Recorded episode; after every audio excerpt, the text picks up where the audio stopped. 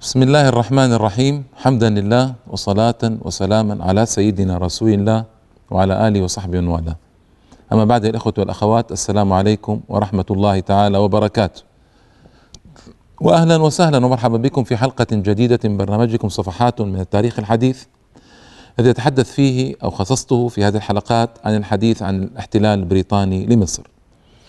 وذكرت آه، بعض الآفات التي ترتبت على الاحتلال وأواصل لأهمية هذا الأمر ولخطورته ولبيان كيف يصنع الاحتلال الأجنبي إذا نزل بلدا من البلدان الإسلامية.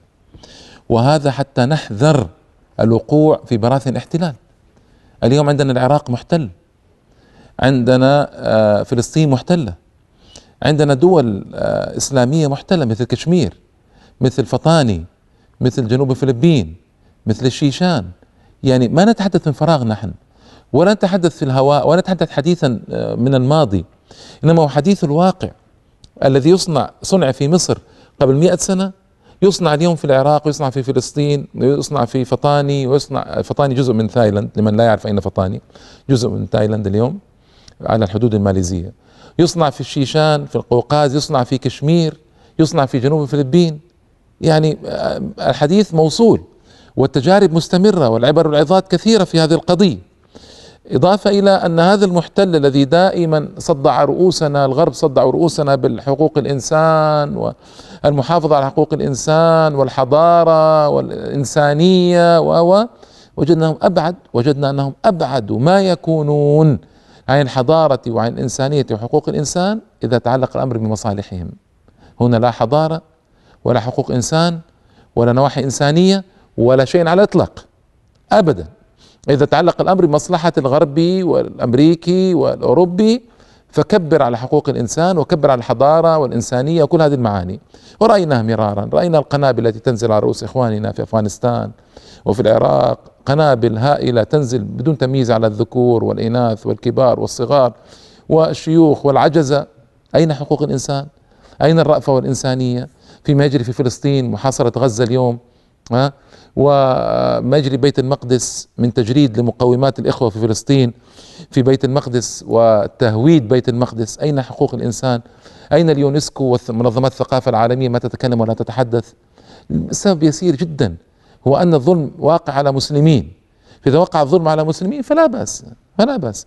لكن لو وقع الظلم على نصراني في غابة في أقصى الدنيا لقامت الدنيا وما قعدت. المهم نعود إلى موضوعنا في هذه الحلقة وهو أثر الاحتلال على التعليم. ماذا صنع الاحتلال بالتعليم في مصر؟ وهذه قضية مؤسفة وقضية مؤلمة وقضية خطيرة. يعني اولا كان إلى دخول الاحتلال الإنجليزي إلى مصر كان التعليم مجانيا متاحا لكل طبقات الشعب المصري. فالذي صنعه هذا الاحتلال أن ألغى بالتدريج التعليم المجاني. فأبقاه محصورا اذا في الطبقات القادرة. فصارت أكثر أكثر أكثر الشعب المصري وأكثره كان يعني عند خط الفقر أعلى قليلا أقل قليلا صار غير قادر على التعليم. من الذي وقع ضحية هذا؟ الفلاح المسكين. الفلاح صار ما يتعلم ولا يستطيع أن يتعلم لأن ما يستطيع أن يدفع التكاليف. هو بالكاد يدفع التكاليف لأن يوفي دينه وربا الديون ووضعه صعب كما بينت في حلقة ماضية. فكيف يستطيع أن يدرس خمسة أو ستة أو سبعة أو ثمانية أو تسعة من أولاده بالمال؟ ما يستطيع. فلذلك آه، هم قوم مكرة في مكر عجيب. في الوقت نفسه الذين هم ألغوا التعليم مجاني للفلاح سمحوا له بالالتحاق بالجيش. فصار الجيش من يأتيه؟ يأتيه الطبقات الفقيرة. طيب الطبقات الغنية طبقات غنية تدفع مقابل ألا تدخل الجيش. فصار الجيش مكونا من الفلاحين الصغار الضعاف. الفقراء. الذين نفوسهم ما تقوى على مجابهة هذا الضابط الإنجليزي الكبير آه الذي له هيبة وله كذا ومتعلم ومثقف ويرطن أمامه. فما يستطيع فلاح مسكين ما هو ليس متعلم أصلا ليس متعلم حتى العربية والأقل الأمور الحساب وغيره. فضرب الإنجليز عصفورين بحجر واحد. أتوا بجيش ضعيف مصري سهل السيطرة عليه وفي الوقت نفسه منعوا الفلاح من التعليم حتى لا يعرف حقوقه حتى لا يرتقي الفلاح المسكين في سلم المدنية ويصبح آه، واعيا فاهما مدركا لما يجري من حوله حتى يظل عبدا للمطامع الإنجليزية طوال حياته. هذا هو الواقع. طيب آه وحل المشكلة الأخرى التي وضعوها انهم وضعوا المدرسين الإنجليز مكان مدرسين مصريين. يعني آه، جاءوا بمدرسين من إنجلترا ليحلوا محل المدرسين المصريين.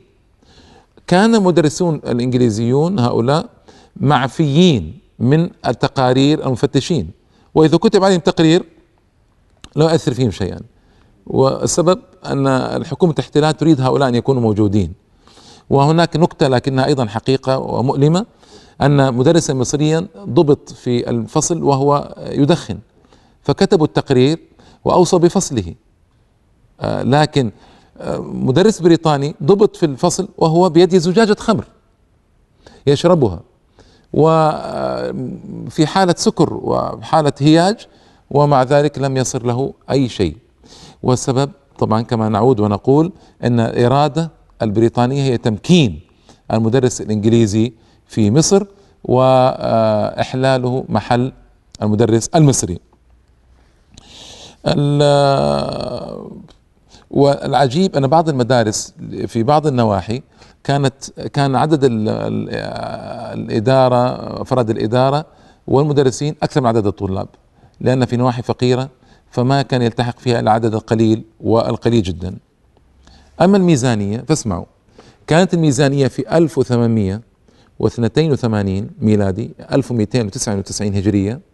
كانت الميزانية مئة ألف جنيه تدفع على التعليم في السنة وهذا مبلغ ضخم يعني نسبيا في آنذاك مبلغ ضخم. بعد سبع سنوات في 1889 كانت الميزانية أقل من سبعين ألفا. تصوروا بعد سبع سنوات الميزانية أقل من سبعين. وقبل سبع سنوات الميزانية مئة ألف. فهذا يدلنا على ماذا؟ يدلنا على تقليص الميزانية سنويا المصروفة للتعليم مع أن هناك زيادة في أعداد الطلبة وزيادة كبيرة. من أعداد الطلبة يعني مرشحين ليكونوا طلبة. لكن هكذا الأمر. آه أيضا آه نحط التعليم آه في المدارس الثانوية وتضاءلت قيمته. هنا فضيحة.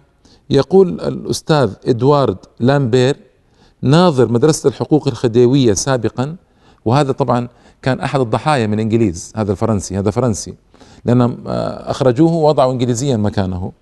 يقول سنة 1907 وكان عضوا يعني بعد الاحتلال بربع قرن كان عضوا بلجنة امتحان شهادة الدراسة الثانوية.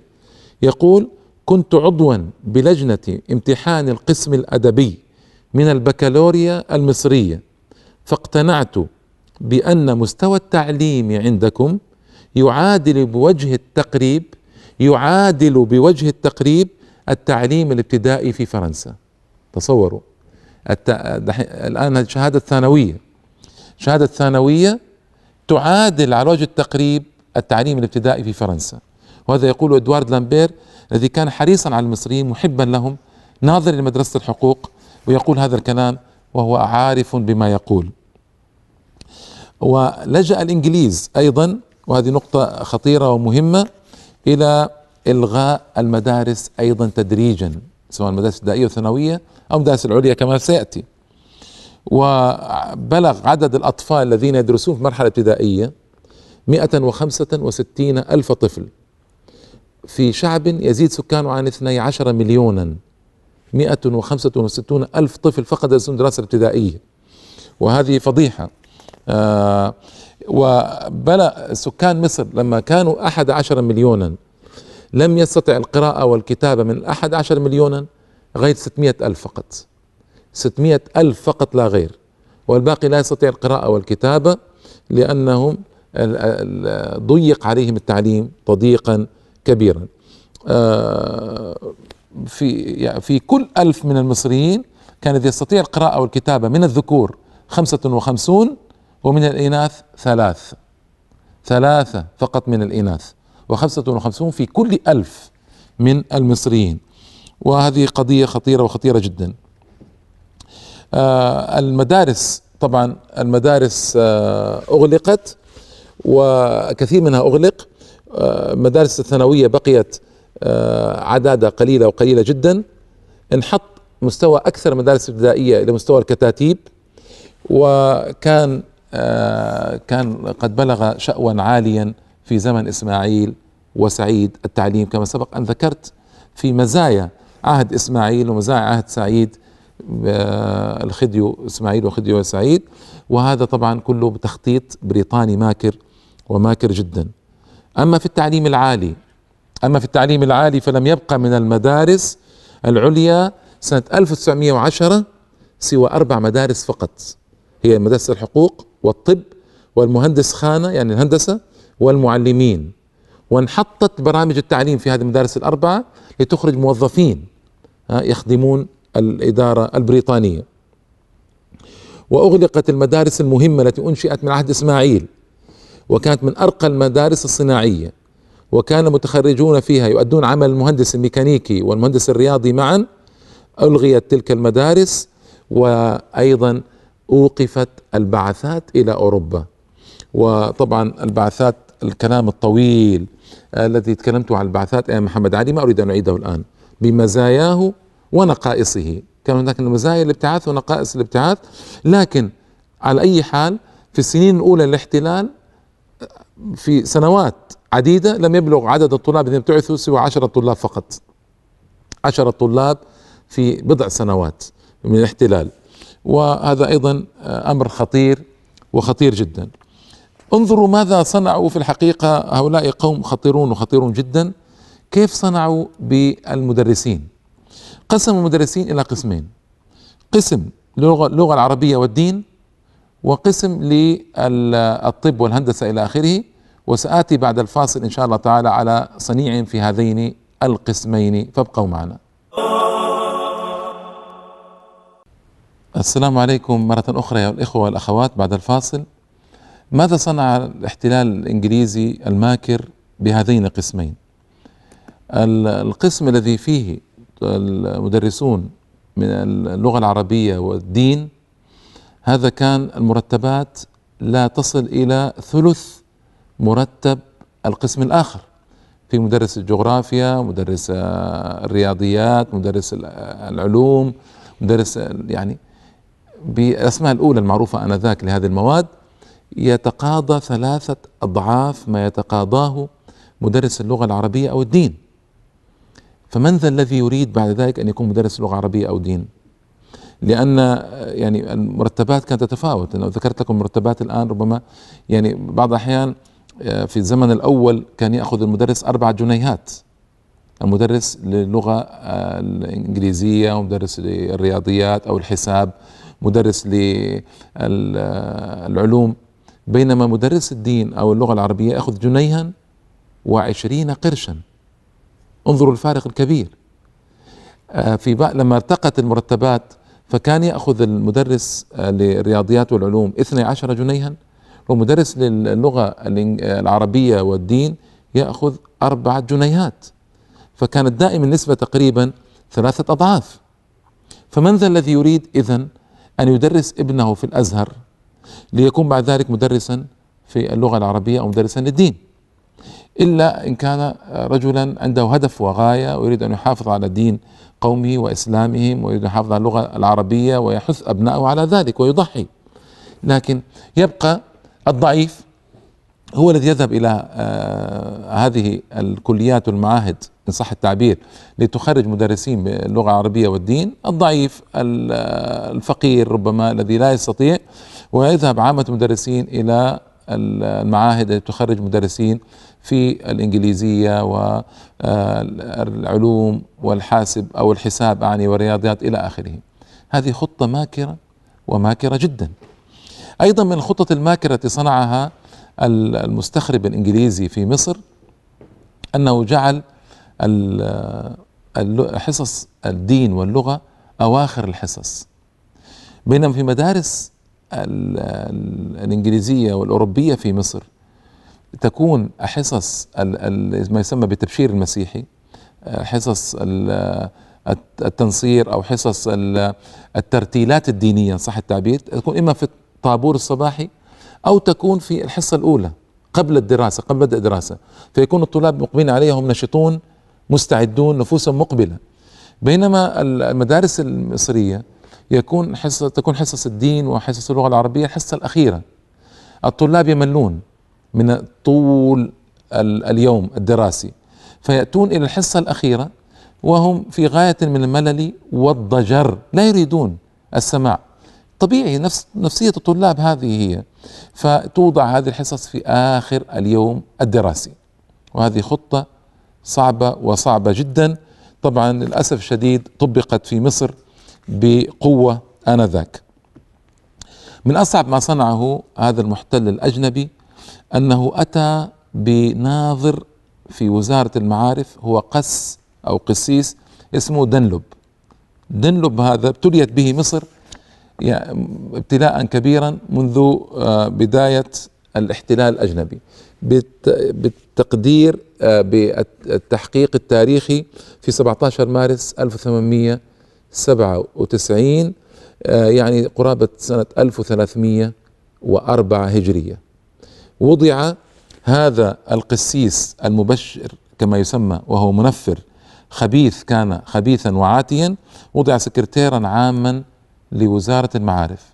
ثم رقي ليكون مستشارا في وزارة المعارف والمستشار في عرف بريطانيا في أي وزارة مصرية هو الوزير. فإذا وقع وقع مستشار بريطاني في وزارة المعارف فهو الحقيقة هو الوزير الحقيقي.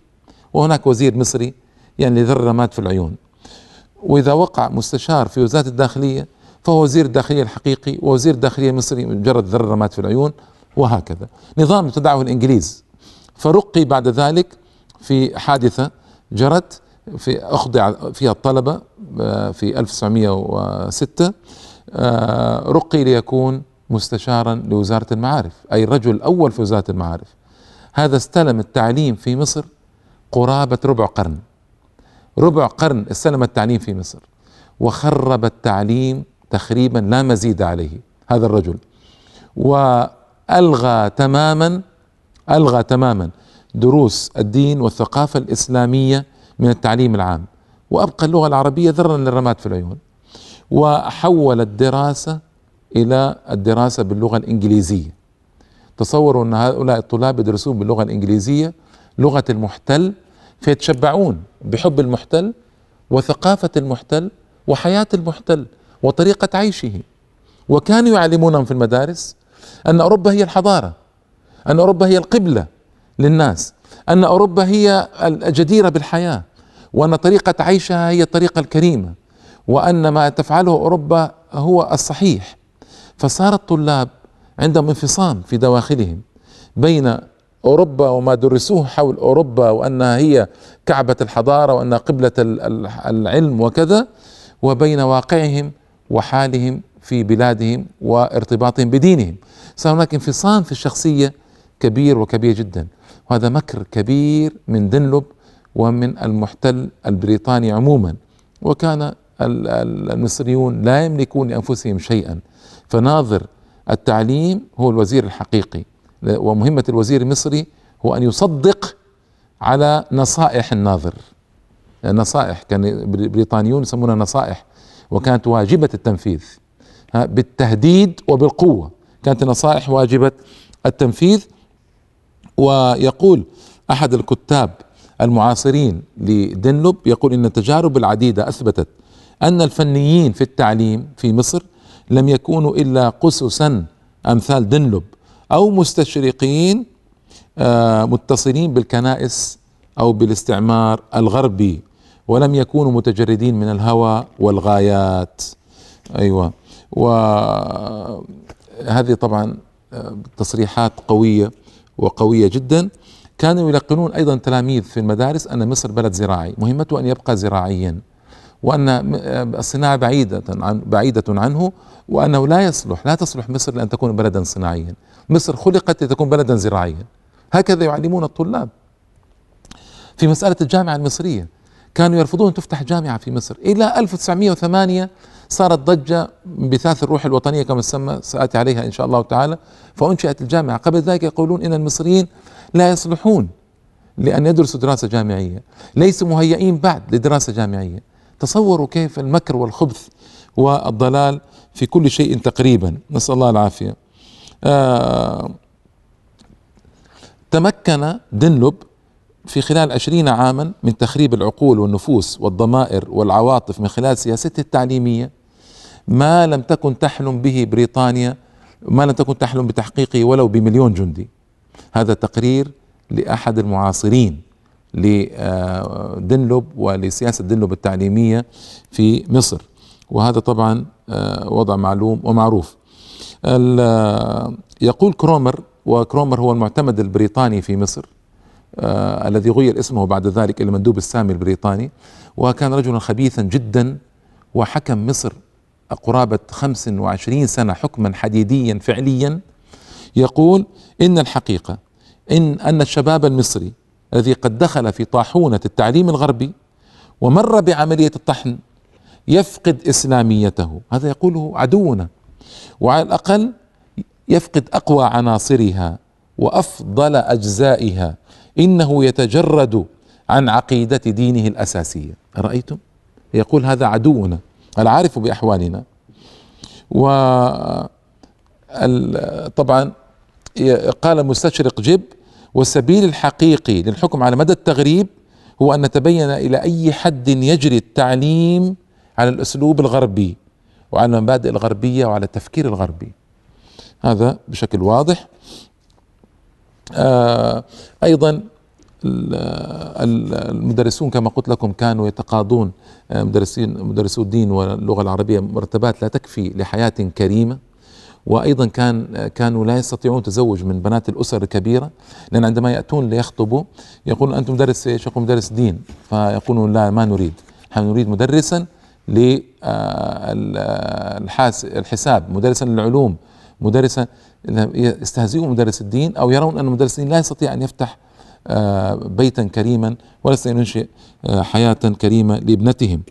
ويعني وكانوا يعلمون الطلاب في المدارس أن اللغة العربية لا تكفي بحاجة العصر وأن لغة متخلفة وأن لغة قديمة وأن اللغة الإنجليزية واللغات الأوروبية هي اللغة اللغات القوية القادرة على أن يتعلم بها الطلاب ليلحقوا بالدول الكبرى. وصارت اللغة العربية توجه لها السهام من كل جانب على هذا الوجه.